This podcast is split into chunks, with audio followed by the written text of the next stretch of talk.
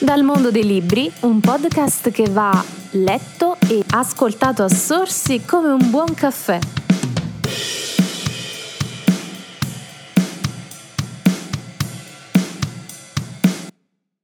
Nuova sigla, nuova puntata del podcast. Bentrovati sul Caffè Letterario Podcast. Oggi l'argomento che tratteremo è la bulimia di libri e come venirne fuori. Siamo abituati a vedere lettori affezionati, molto presenti nelle librerie, che acquistano compulsivamente libri, anche se le loro librerie implorano pietà e anche se hanno tantissimi libri ancora da finire, ma eh, la tentazione di acquistare un nuovo libro o comunque la voglia di scoprire nuovi racconti prima ancora di finire quelli che stiamo già leggendo è un'abitudine piuttosto comune e diffusa. Eh, per quanto riguarda l'acquisto compulsivo di libri, c'è addirittura un termine giapponese, tsundoku, dovrebbe essere questo, che eh, rappresenta appunto la mania di acquistare libri. E in effetti è una cosa che con la pandemia è andata via via incrementandosi e eh, questa abitudine così diffusa probabilmente ha a che fare anche con eh, le abitudini un po' sedentarie di chi è abituato a concentrarsi molto sulla letteratura e anche a condividere le proprie letture, quindi a voler scoprire tante novità e a voler eh, scoprire nuovi autori. Ovviamente questo mm, può comportare dei problemi, innanzitutto a livello di spazio, quindi se non siete dei lettori che utilizzano gli ebook eh, almeno quanto i libri cartacei, di sicuro avrete tantissimi problemi di spazio e invece se siete dei lettori che utilizzano molto spesso i più comuni reader, sarete comunque dei lettori probabilmente bulimici che cercano eh, tanti tanti nuovi titoli, magari anche a prezzi convenienti, gratis oppure scontati. Ecco, quanti di questi libri riusciamo effettivamente a leggere? Quanti di questi sono soltanto dei titoli commerciali che magari potremmo evitare di leggere o eventualmente con maggiore attenzione e cura? Vi faccio un esempio. Tanti anni fa io pensavo a Harry Potter come a un libro che poi sarebbe diventato una saga di natura molto commerciale e non acquistai il libro come fecero invece tanti adolescenti e tanti ragazzi, ma mi fu regalato per puro caso. Ecco, io cominciai a leggere questo libro per una pura casualità, perché eh, sono sempre stata abituata a scegliere i libri da comprare anche per il semplice fatto che non vorrei nella mia libreria dei libri che mi interessano poco oppure dei libri che so di non poter eh, leggere in quel momento, quindi comprare dei libri da leggere a data da destinarsi è una cosa che generalmente non non faccio, compro un libro quando ho voglia di leggere e quando ho voglia di leggere quel libro. E questi libri di Harry Potter mi furono regalati, eh, due a dire il vero, quando la saga era già avviata. Trovandomi questi libri nella libreria cominciai a immergermi nel magico mondo di Harry Potter. Beh, la sorpresa fu grande perché scoprì che non era soltanto un romanzo commerciale, non era una saga commerciale, ma per me ha rappresentato un percorso di crescita crescita letterario, ma anche un percorso di crescita che mi ha accompagnato lungo l'adolescenza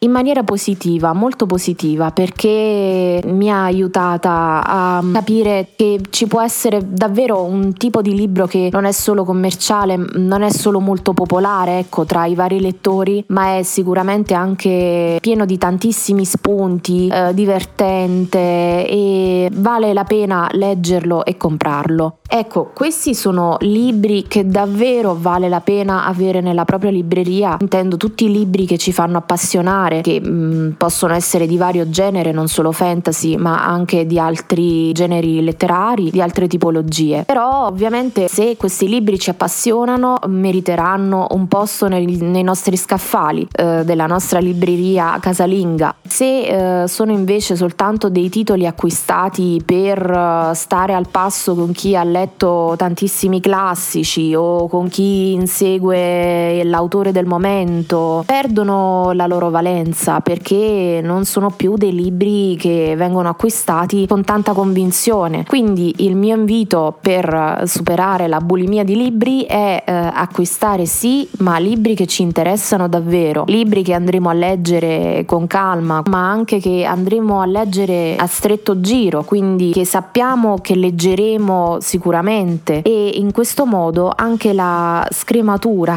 tra i titoli che andremo ad acquistare sarà più facile. E anche il nostro portafogli ringrazierà. Ma in ogni caso avere tantissimi libri anche in digitale sui nostri reader e non leggerli non vale la pena. I libri sono una risorsa molto importante, ci aiutano a sviluppare attitudini creative o anche semplicemente a viaggiare con la mente. Quindi scegliere un libro giusto per noi, un libro che ci piaccia davvero, aiuta sicuramente l'editoria, aiuta l'autore e aiuta noi stessi ad avere una libreria esattamente eh, corrispondente ai nostri gusti di lettura. Con questa riflessione vi invito a continuare a seguirmi sulla pagina Facebook del Caffè Letterario Podcast e anche sul sito web www.mcfolino.it.